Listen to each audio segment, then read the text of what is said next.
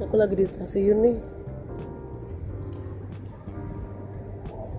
Eh, pernah ngerasa nggak kalau di stasiun itu pengen mewek?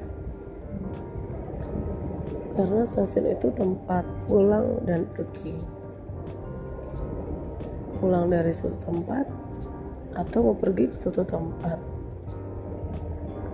Di situlah di tengah-tengah pulang dan pergi di tengah-tengah pulang pergi.